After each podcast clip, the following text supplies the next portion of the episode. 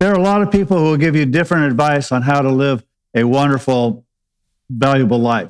Some people will tell you that you should have as much fun as you can. Others will get, say get as much fame or fortune or power as you can.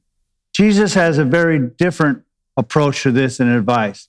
Come listen to what Jesus has to say about life and how to live it forever.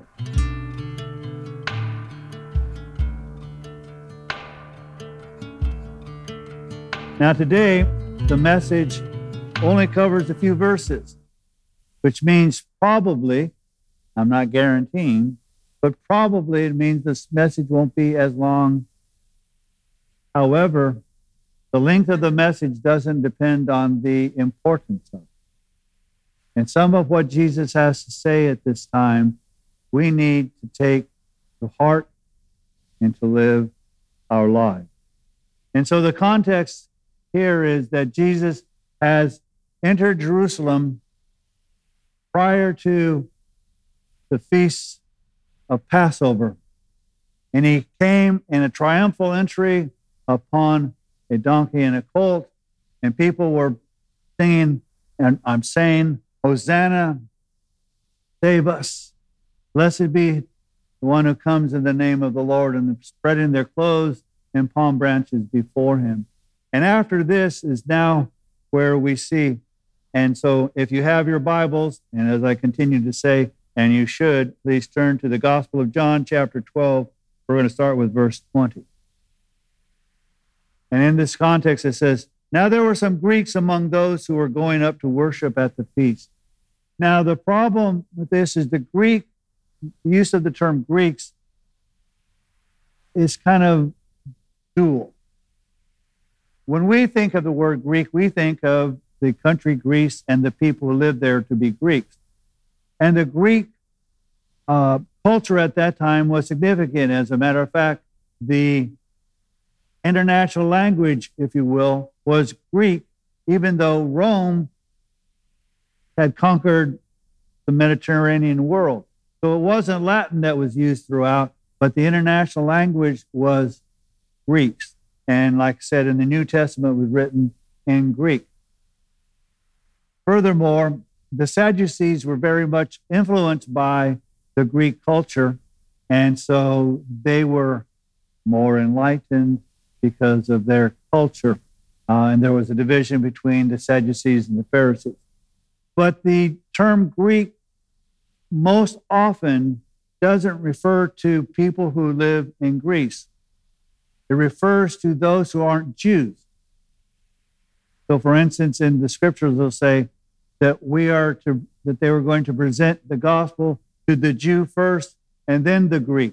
It didn't mean that they were just going to go to Greece and everybody else, um, too bad. It was Greek was the term used for Gentile.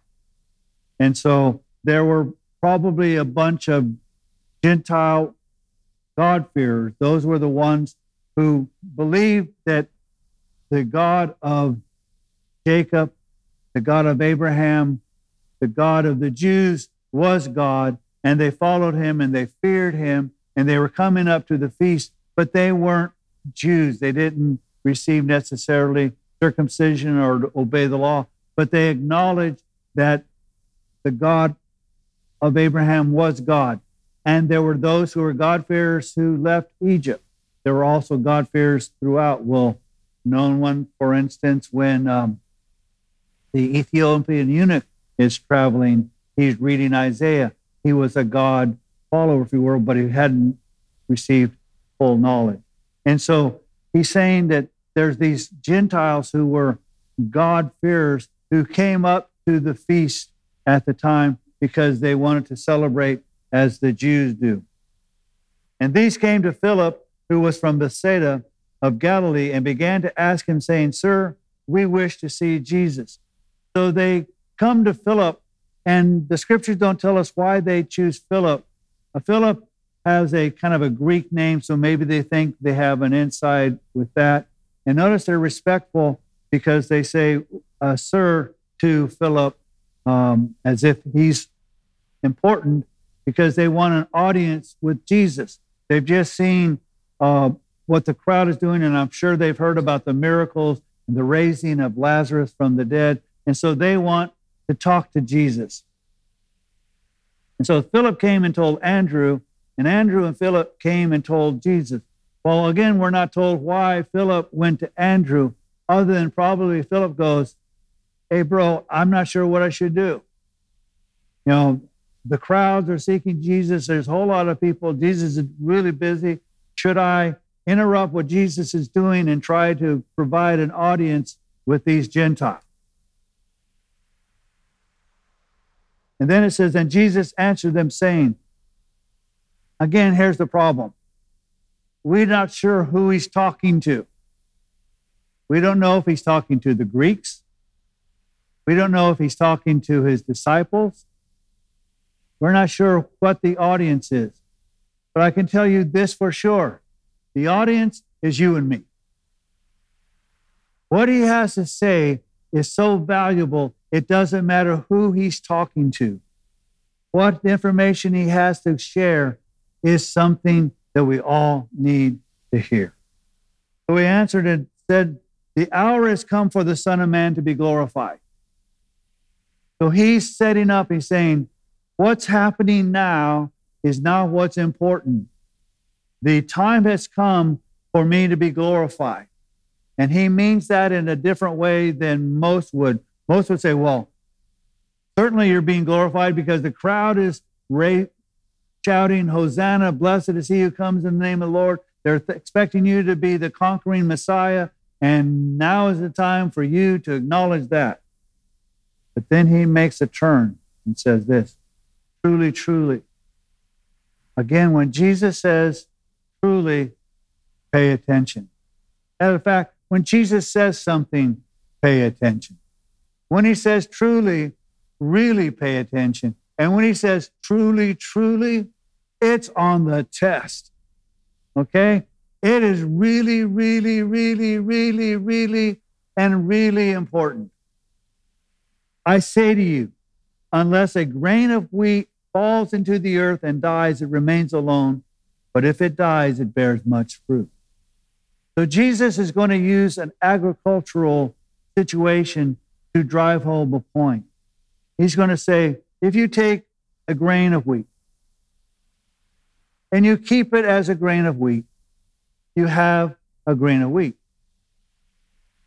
But if you bury, if you plant the grain of wheat, a stalk will rise up and it will bear a head of multiple kernels of wheat. It will bear much fruit.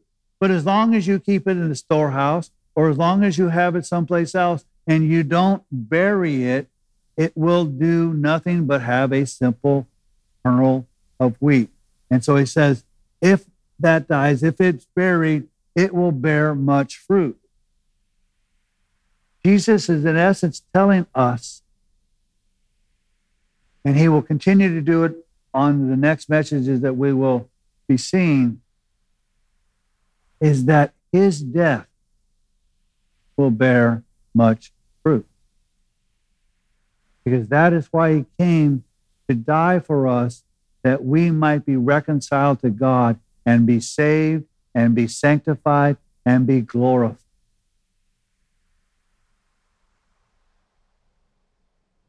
If it were not for his resurrection,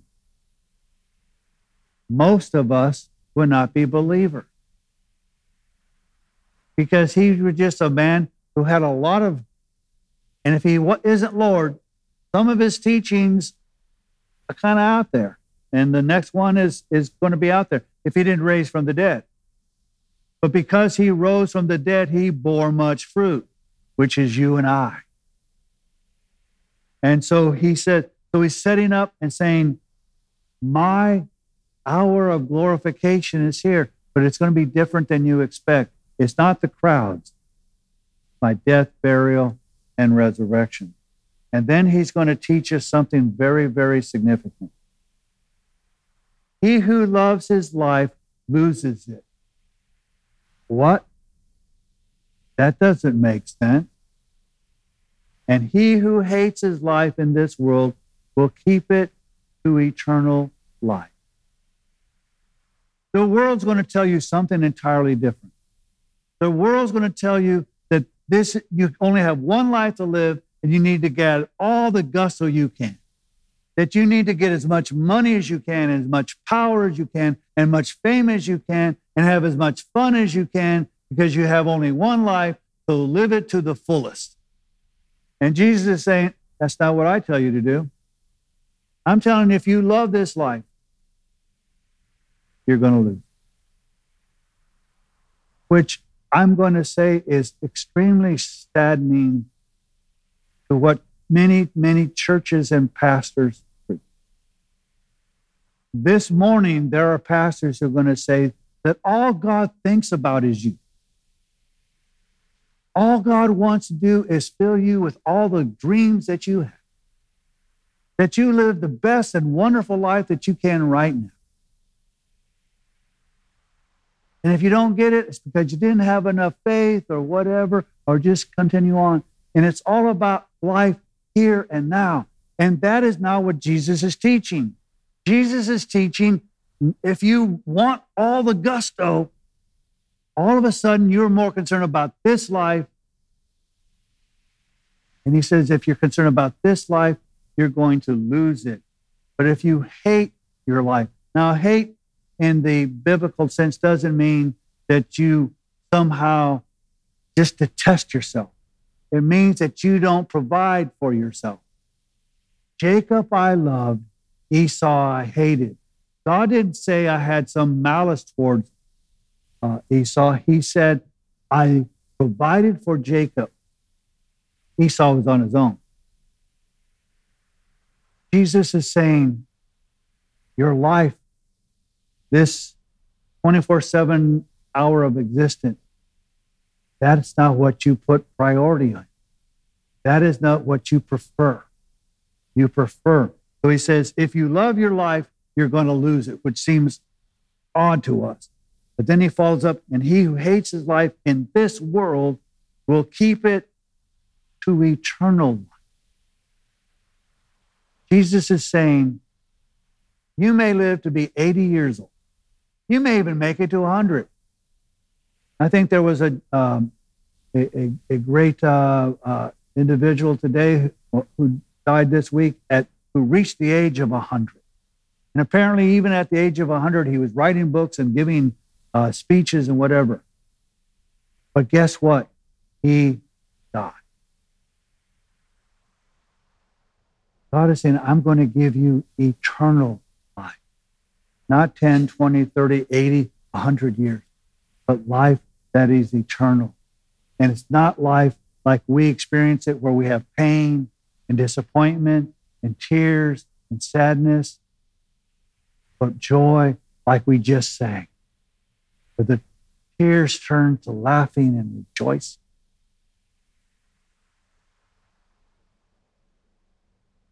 So, my humble and emphatic request of you and me take Jesus' advice. And then he's going to say something else.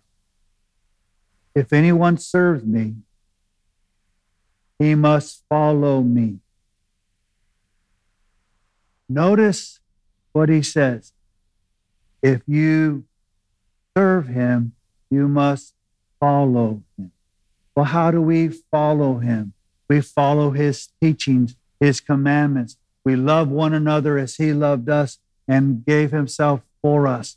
We love the Lord with all our heart, all our mind, all our soul, and all our strength. We love our neighbor as ourselves. We believe in him, who therefore means we believe in the Father who sent him. We do these things that we do. We baptize, teaching all that he's commanded. We do these things, we follow him. We prefer washing other people's feet than having our feet. Where I am, there's my servant will be also. Jesus had been saying that what he saw his father doing, that is what he did. What his father said, that is what he said. We should be the same way with Jesus. What did Jesus, Jesus say? That is what we're to say. What did Jesus do? That is what we're to do. We follow Jesus, what Jesus did, and where he's at.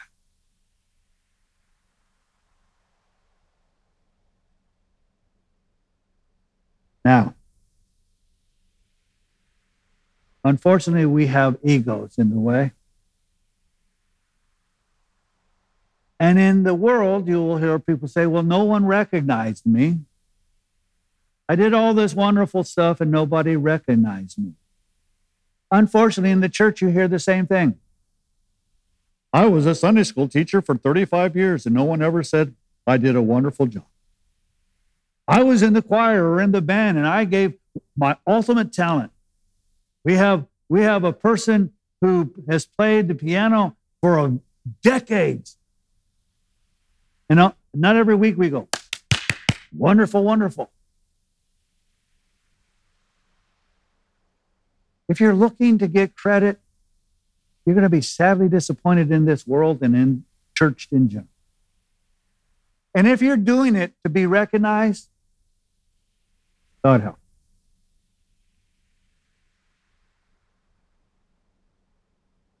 Because I've gotten recognition. Yeah. Okay. Same people who say that was wonderful, you know, you got to do this and that, and then tell me what to do. But notice what Jesus follows up with. He's not telling you that the church is going to recognize you. He's not telling you the world's going to recognize you. He's not even going to tell you the pastor is going to recognize you. Notice what he says. If anyone serves me, the Father will honor. Not just recognize, the Father will honor you. The God of the universe, the God of heaven and earth, the God who sent his son Jesus to die for you and me, miserable sinners, who simply decide that we're going to follow him.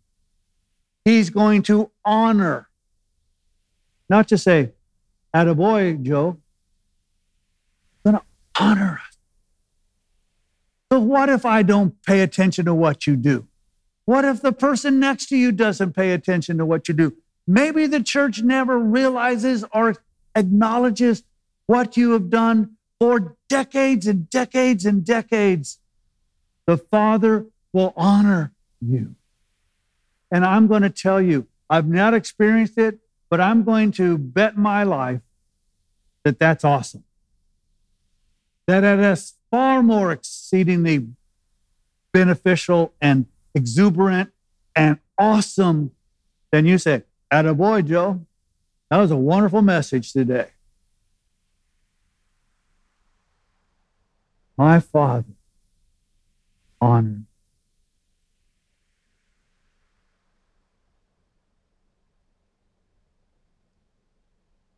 My father in this life only lived till I was five.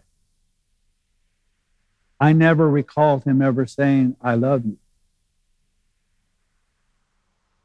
I remember him doing the things that demonstrated that he loved me. To hear my heavenly Father say, Well done, thou good and faithful slave.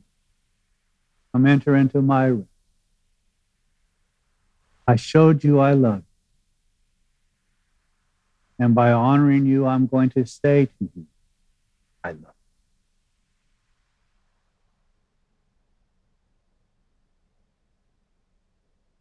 That doesn't affect your life.